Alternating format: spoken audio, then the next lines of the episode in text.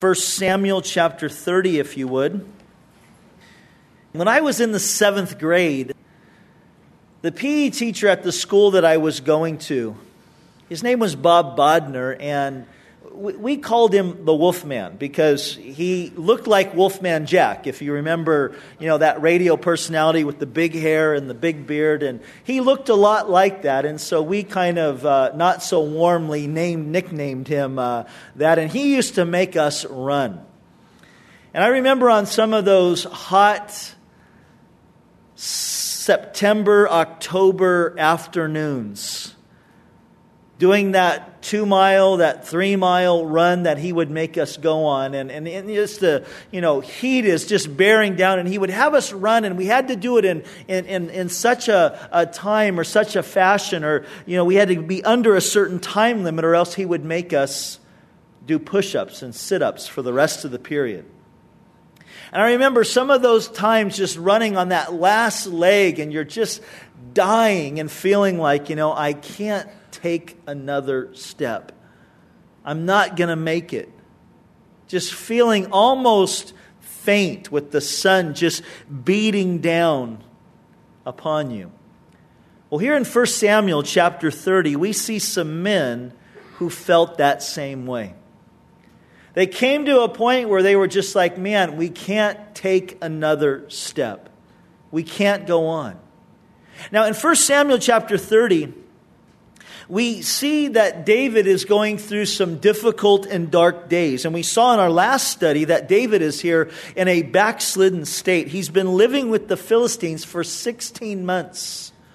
He's been assigned to a city called Ziklag, and he went and he set up camp there, he and his men and all of their families. But things really hit an all time low in David's life when the Philistines decided to wage warfare against the people of Israel against the people of God. And David gathers his men and decides to fight with the Philistines against Israel, against the people of God, against the very people that David has been called to lead. But God doesn't let it happen. And we noted this in our study last time that the Philistine generals object to David's presence in their army, and they tell Achish, their king, to send David and his men back home to Ziklag. Now, this was divine intervention on the part of the Lord, sparing David from doing something that he would ultimately regret. Now, you would have thought that David would have realized this, that he would have been able to see it, but he's so out of touch with the Lord at this time that he's only discouraged. I mean, he's bummed out, he's dejected as he's, as he's on his way back to Ziklag, that, that he is just feeling unwanted and unneeded. But it's there as he approaches Ziklag that the Lord is really going to get his attention. You see, well, David and his men were away there in Gath with the armies of the Philistines. The Lord allowed the Amalekites to attack Ziklag. And they burned it to the ground, and they took captive all of the, the families of those men who were with David. And so David and his men, picture this. They've been traveling from Gath. It's, they've been traveling three days, covering about 25 miles a day. And they're coming there towards Ziklag, and they see the smoke still smoldering. As they look at their city, they see that, that it's been burned to the ground, and their hearts are filled with despair and horror because their families are missing. For all they know, their families are dead. And these mighty warriors who were with David, they begin to weep and to wail. And we're told that they weep so greatly that they wept till they could weep no more. They cried their eyes out. They were exhausted by their grief. But then their grief turns to anger. As some of them look at David and they say, It's his fault. It's David's fault. If it wasn't for David insisting that we go and fight with the Philistines against Israel, we would have been here to protect our families. Let's get David. Let's stone David. And it's at this point that David finally comes to the end of himself. And he seeks the Lord once again. And it's there in his seeking of the Lord that he hears the Lord say to him, Go and pursue, go after those who have taken your families, and you will recover all. And David is somehow able to rally the troops, and, and they begin pursuing the Amalekites with incredible pace, driving, you know, just driven by this feeling of desperation, driven by the love for their families, and driven by this confidence of this promise that they have from the Lord that they will recover all. And this is all after they've already marched for three days, covering 25 miles a day. And while they're charging, while they're pursuing 200 of David's men, 200 of the 600, 200 of, or one third of the army, they grow faint and they tell David, man, we can't keep up. We can't make it. We can't go another step, David. We're just worn out. And so David leaves them by the brook Besor to watch the supplies. And David and the rest of the army, they charge after the Amalekites, and the Lord gives them victory just like he promised, and they recover all. All of their families, all of their livestock, all that the Amalekites had taken, and even more so because they took what the Amalekites had. But something happens when they come back to Besor, where, there's two, where those 200 men who were weary are waiting, where those 200 men who were guarding the supplies are waiting. And that's where I want to pick up in verse 21. It says, Now David came to the 200 men who had been so weary that they could not follow David, whom they also had made to stay at the brook Besor. And so they went out to meet David and to meet the people who were with him. And when David came near the people, he greeted them, or he saluted them, some translations say. It was a special kind of greeting. And then all of the wicked and worthless men of those who went with David answered and said, Because they did not go up with us, we will not give them any of the spoil that we have recovered, except for every man's wife and children, that they may lead them away and depart. Now there is tension in David's army, as some of those who were strong enough to continue on with David say concerning these men who were left behind give them their wives and their kids and tell them to get lost. We don't need them anyway. It's these faint hearted men that I want us to consider today. And there are three things that I want us to take note of this morning. Three things concerning, that are true concerning the faint hearted. Because you see, all of us have times. All of us go through seasons of being faint hearted. All of us have times and situations in our walk with the Lord where we just feel like, you know, we can't take another step. Lord, in the midst of this trial that I'm in, I just feel like I can't go any further. And so this morning, as we consider these men, as we consider this scene, I want us to take note of the reality of the faint hearted the rejoicing of the faint hearted, and thirdly, the rewarding of the faint hearted. First of all, the reality of the faint hearted. Again, David, he starts off with 600 men. These are his mighty men. Now, they weren't, they, they weren't always that way. We read first of them that they were in debt and in distress and discontent, but they became a great and mighty army following after David. But at this particular time, a third of them could not go into the battle. 200 of them were just too weak to press on. Now, these were men who loved David. These were men who were loyal to David. These were men who would follow David anywhere, but at this time, they just can't go on. Their hands are hanging down, their, their knees are feeble, they're just burned out. They've already have been traveling for three days, 25 miles a day. They've covered 75 miles, and they come to this place. They're on this pace, and it's like, man, David, we just can't go on.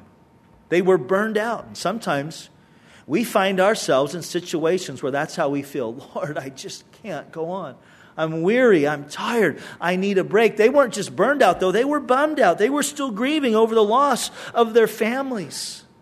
After that three day march, as they came around the bend and they were heading towards Ziklag, they were expecting to see welcome home signs. Welcome home, Dad. Welcome home, husband. But instead, they see the smoke, they see the, the city in ruins, and there's no sound of life anywhere. They had lost their wives, they had lost their children. They thought that they were dead. Guys, think how you would feel. How would you react if you came home today and your house was burned down and your family, your wife, your kids was nowhere to be found? That's how these men felt. Now, sometimes it's not the burning of a physical house. It's not even the, the loss of, of physical family, but it's just the struggles that we face and that we go through within our family structure. Sometimes it's the pressure of mounting bills. Sometimes it's the pressure of, of, of maybe a, a, a problem with somebody within the, the family. And, and we find ourselves just being worn out. We, found, we find that that situation causes this incredible impact to come upon us that we're not able to keep up the pace, that we're not able to keep moving moving, that we're not able to go forward, and we, we, we kind of fall behind in the pace that we were keeping as we were running with and following after the Lord. So they were bummed out by their circumstances, but I would venture to say that they were also bummed out because of the change that they saw in David. Their leader had become an, an enigma to them. I mean, here was this man who had killed Goliath. Here was this man who, who had wiped out a host of the Philistines. Here was this man who was this worshiper of God. He would write these beautiful, you know, worship psalms. And, and, and here was this man who just a few weeks before, when he had the opportunity to kill his arch enemy Saul, he didn't take it. And he said, I will not touch the Lord's anointed. But here was this man who now, just a few days earlier, was ready to march with the Philistines against the people of Israel. That he was going to, to march with the, the enemies of God against the people of God. That he was marching, ready to march against the Lord's anointed. And I think as these men were looking at David, they're going, what, What's happening? Is he really going to lead us into battle against the anointed of the Lord? This man who wouldn't even, you know, when he had the opportunity in the cave to kill Saul and he didn't do it, not once, but twice because he didn't want to touch the Lord's anointed. Was he really going to do this? And the inconsistencies that they saw in David caused them to just be blown out and perplexed. And there's a warning in this for us. Anytime that you fix your eyes upon man, you will be blown out. You know why? Because all of us have inconsistencies. Every single one of us. That's why we are told in Hebrews chapter 12, verse 2, that as we are running, we are to run looking unto Jesus, the author and the finisher of our faith. Because you and I, we change like the weather, but Jesus never changes. Jesus never changes. He never disappoints. He, he never disillusions us. And so we must fix our eyes firmly upon Him lest we become blown out and become faint hearted. And so these men, they were burned out, they were bummed out, they were blown out, but they didn't back out. And I want you to note that. Even though they could not press on, they did not resign and return to their old life. They didn't say to David, okay, we've had enough. You know, you're on your own. We're not going to be in your arm anymore. We're just going to go, you know, back and do our own thing. They didn't do that. As faint hearted as they were, they stayed committed to David and submitted to David. They walked with him in his successes and they would stay with him in his setbacks. They stayed committed to him. And when he said to stay and guard the supplies, that's what they were going to do. And the application for us in this is will you are you willing to follow Jesus no matter where the turn might take you? Are you willing to, to follow him no matter which way the road goes? Knowing this, that Jesus will never ever lead you into a situation that is beyond what he is able to be your strength to see you through. He'll never lead you into a situation beyond what you are able because there's an ability that you have with you because he is with you that goes far beyond what you could ever imagine. You know, sometimes we have a little bit of a wrong concept. When we say things like this, that, you know, the Lord isn't going to lead you someplace that, that, you know, He isn't going to first, you know, maybe prepare you for or give you a love for and, and that type of thing. You know, it's been said that if, you know, God's going to send you to Africa, He's going to give you, you know, a love for bugs. And I think there's a truth to that.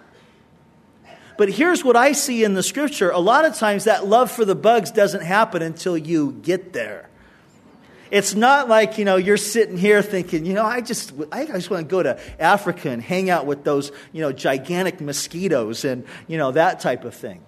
I mean, think about it. You take a guy like Jonah. God comes to Jonah and says, I want you to go to the Ninevites. Jonah hated the Ninevites. He was, you know, he was hoping that they were going to go to hell. I mean, he was, you know, he didn't want to go and preach because he knew that they would repent and God would have forgiveness on them. And he was like, you know, he hated them, but God was saying, I want you to go. It wasn't like God gave him a love for the Ninevites before he sent him there. Think of Paul. Paul was one who, who was, you know, he's thinking, I'm the perfect guy to minister to the Jews. I was trained under Gamaliel, the best teacher in, in, in the history of Israel. And what does God do? He sends Paul to the Gentiles. Now, Paul tried very hard to still go to the Jews every city he went to. He first went to the synagogue, and you know, it ended up in him getting beat up and you know, stoned a couple times, and and you know, ran out of town, and huge riots would erupt. You know, all because he kept trying to go and, and teach the Jews. I wonder what would have happened if he just would have went and started hanging out with the Gentiles, you know, if, if maybe he would have escaped a lot of that trouble. And God, oftentimes, He sends us into situations that, that we think, you know, that's the last place that I want to go. That's the last place that I want to be. But He sends you there, and you end up going, Lord, this is wonderful. And I see what you've done because He sent you there because He's seeking to do a work not just through you, but a work in you. But are we willing to follow him wherever he might send us? Are we willing to follow him in our times of success as well as our times of difficulty? These men in our text, though they were faint hearted, they stayed linked to David, loyal to David, and submitted to David as their authority and as their king. And I believe in this room here today, there are those who are faint hearted. And whatever circumstances that you find yourself in, it's caused you to just become, you've slowed down in the battle, you've slowed down in the race. For some of you, it's been financial problems. For others of you, it's been family problems. For some of you, it's been sickness or it's been something that has just come into your life and it's interrupted your life in such a way that you just found yourself going, man, I just can't keep the pace like I used to. Something is wrong. But even though you're not pressing on as hard as you once did, even though you're not keeping the pace like you once have, your heart is still with the Lord. You are still committed to the Lord. You still love the Lord. You still have a desire to serve the Lord. But physically, emotionally, maybe spiritually, you feel like you just can't take another step. Well, take courage. And notice what happens here in our story as we see the rejoicing of the faint hearted. You see, David left these men, but here's the thing, first of all, that, that was a source of their rejoicing was David came back. After the battle, after the victory, he doesn't just, you know, march from where he conquers the Amalekites back to Ziklag and say, oh, yeah, those guys at Besor, I'll just forget about them. They're a bunch of wimps anyway. He doesn't do that. He comes back to them. And these men were glad that he returned, and they went out to meet him, and he greeted them. He gives them this special greeting. He, he salutes them. And picture this scene. I mean, there's a host of men, and they're driving all of this, this, these animals. As they're heading there towards Besor, and these men at Besor, they hear the sound, they hear the commotion. And then they look up and they see these men and they see these cattle and they hear they're singing this song, you know, David's spoil. And they look beyond the cattle and beyond those men to another group of men towards the back of the pack, and their arms are just full of stuff. And they're singing another song David has recovered all, he's been victorious. And these men begin to join in the song. And they're running out to meet David and they're singing, David's spoil and David has recovered all. But their rejoicing is momentarily interrupted by the words of some of these men who were with David as they say, Hey, you were too weak to go and fight, so guess what? You're not getting anything. It's interesting to me that the Holy Spirit chooses to refer to these men as wicked and worthless men. The King James Version calls them sons of Belial or sons of the devil. Now, why does the Holy Spirit, as He inspires the scriptures, choose to refer to these men in that way? I think the reason is simple. Because condemnation is always the tactic of the devil. Condemnation is always part of his words.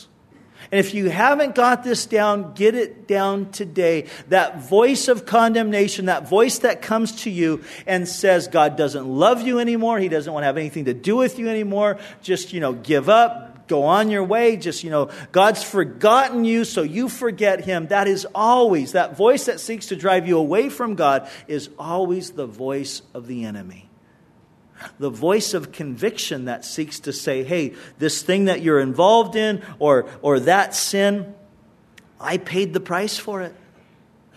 And that you need to turn away from it. I want to be able to say what sin. That voice of conviction, the voice of the Holy Spirit, is always the one that's seeking to pull you near.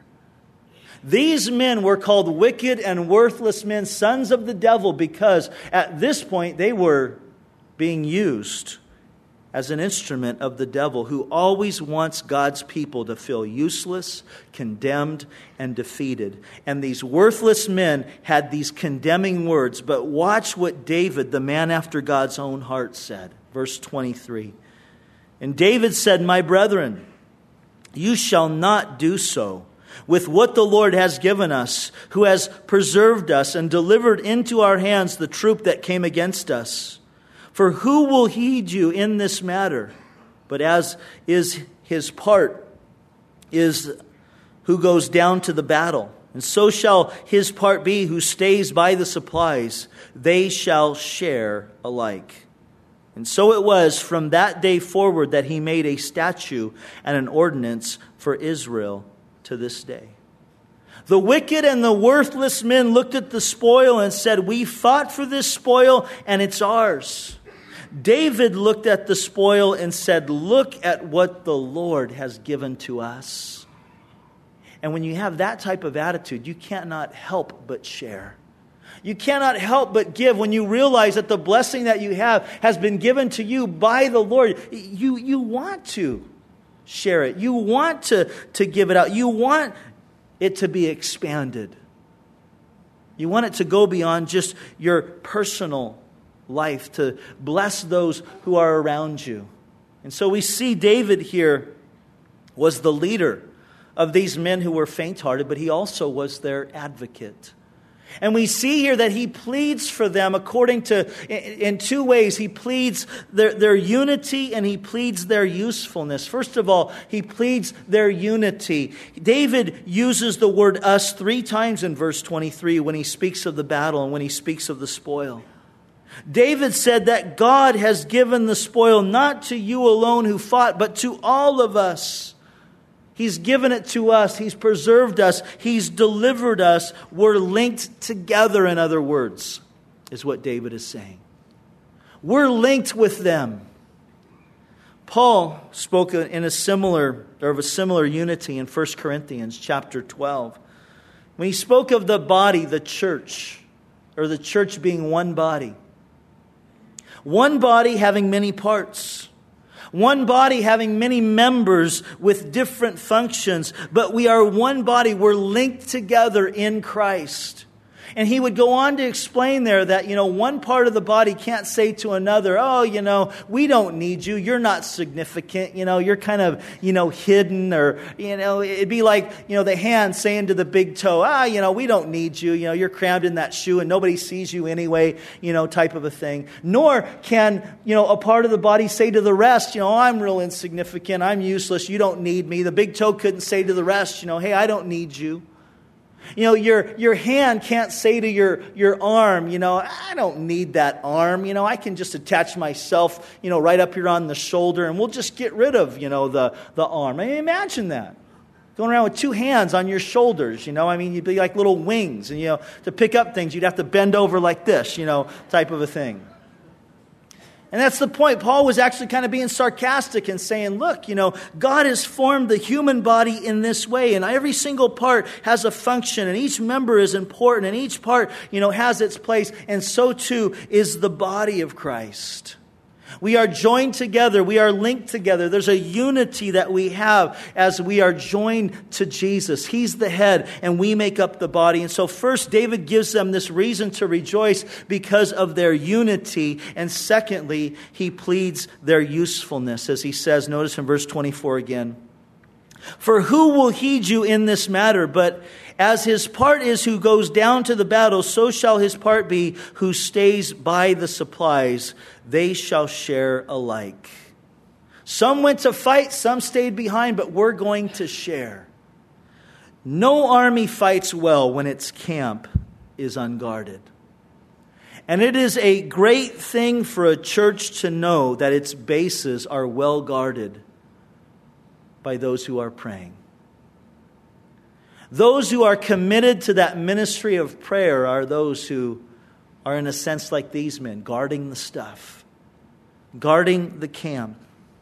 Some might be teaching and others might be preaching, and some, you know, are sharing in pulpits or in classrooms or in home fellowships or, or in jails or wherever it might be. Some are out on the mission field, but we have great comfort in knowing that there's a certain number who are praying who are interceding. I love it when we go on a missions trip and we do those 24 hour prayer things back here at home and everybody's praying. And I've been out there where you can just, ex- you, you feel it, you sense it like, like you, you cannot believe.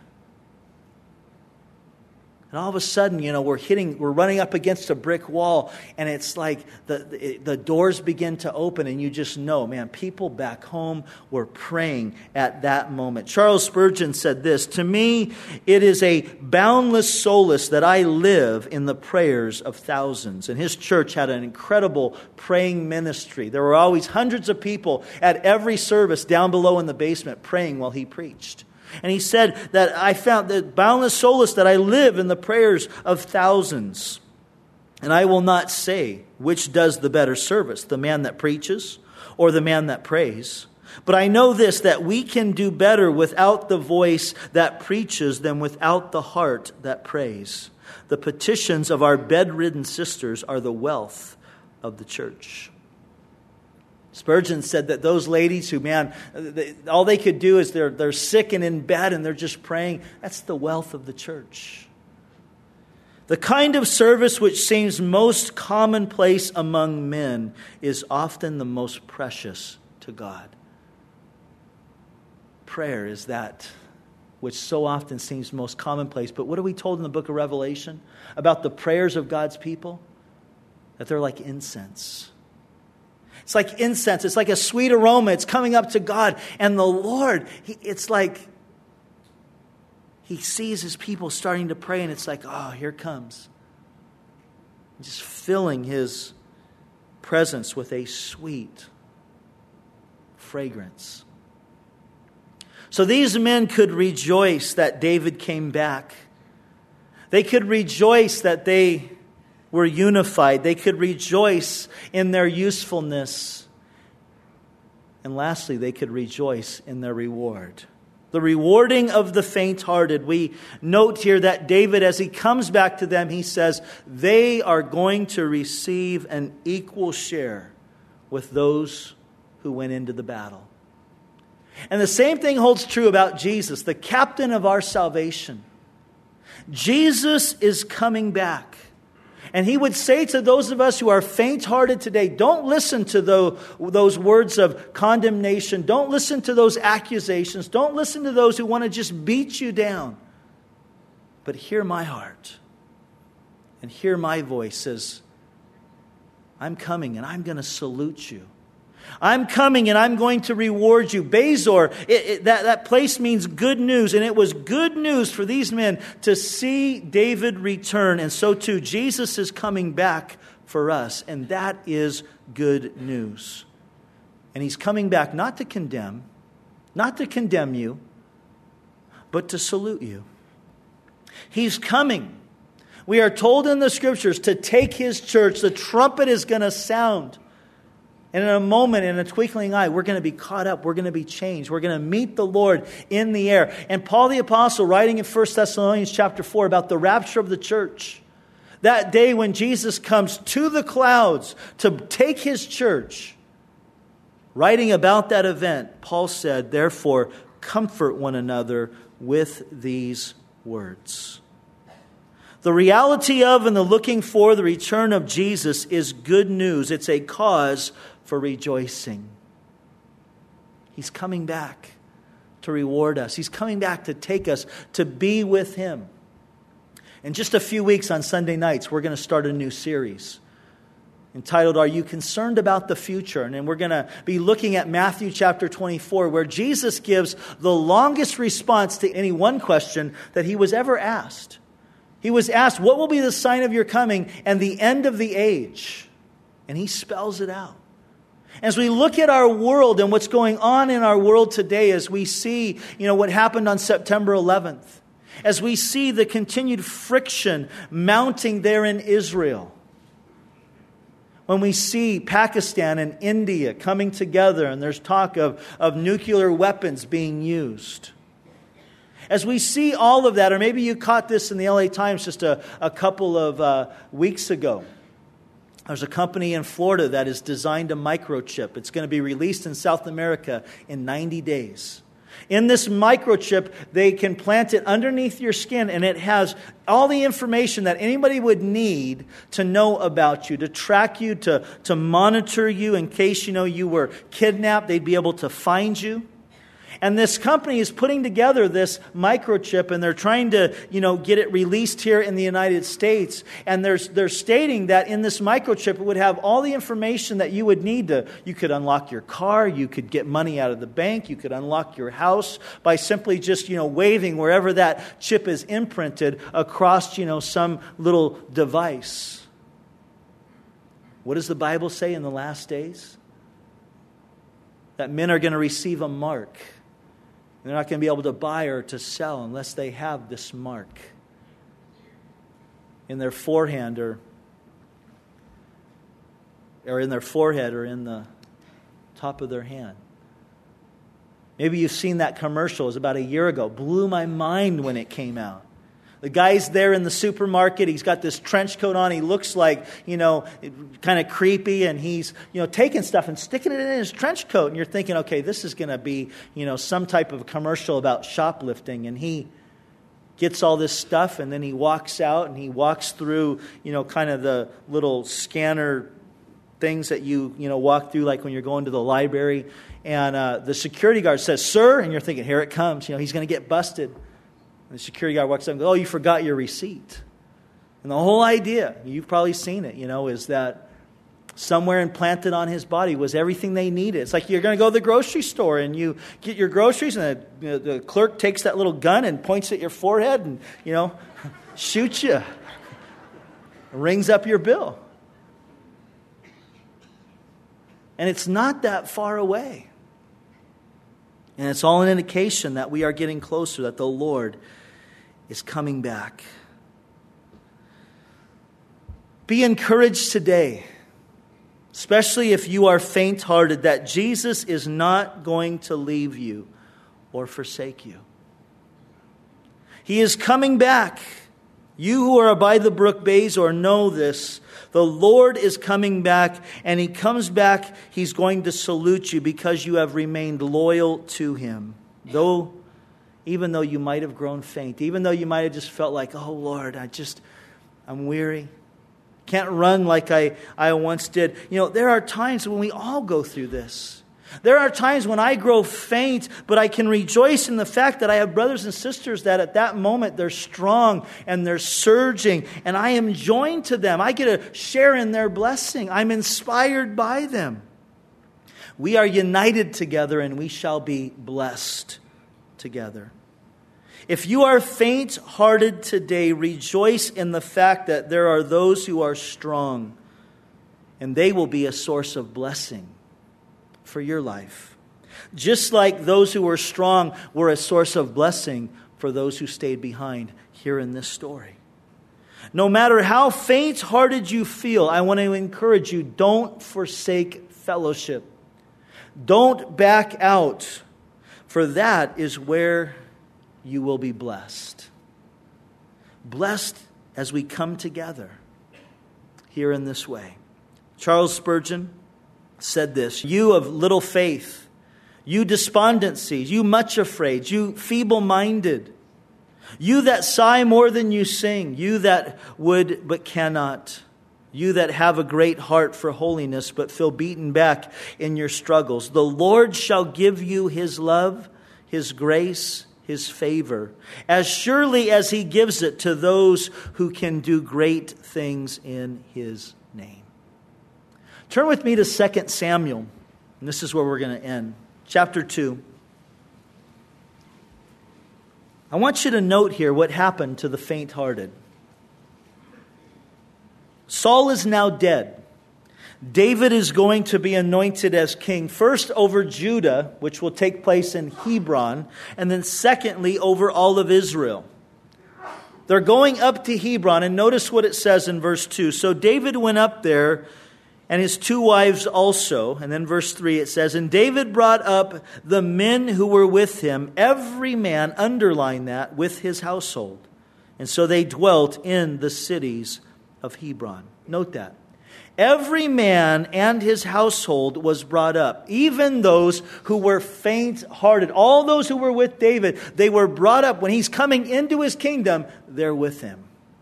They're rewarded, they're included as being a part of the kingdom of David.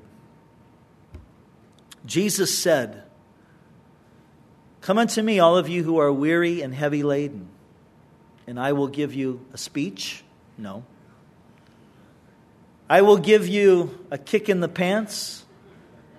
No. Come unto me, all of you who are weary and heavy laden, and I will give you rest. You see, here's the thing the issue is not whether or not we are on the front lines or we are faint hearted and staying with the stuff. What matters is who Jesus is. And that's our confidence. That's our blessed hope that He is faithful even when we remain faithless. So today, here at the end of this year, the end of 2001, and you look back and you just think, man, what a hard year it's been for me. If you are bummed out, and burned out, and blown out, I want to encourage you do not back out, but hold true to the one who loves you. When you can do nothing more than but pray, you can do a lot. Pray. Guard the stuff. Surround the camp. Cover the church. And the Lord who is coming back will be faithful to reward you because he loves you. And he knows that you are but dust. He knows our weakness. And you will find that this season in your life, this time of faint heartedness is going to pass. And you'll be strong and you'll be surging and you'll be going again. You'll be there at the front lines. And there will be those back behind who are going to be the faint hearted this time.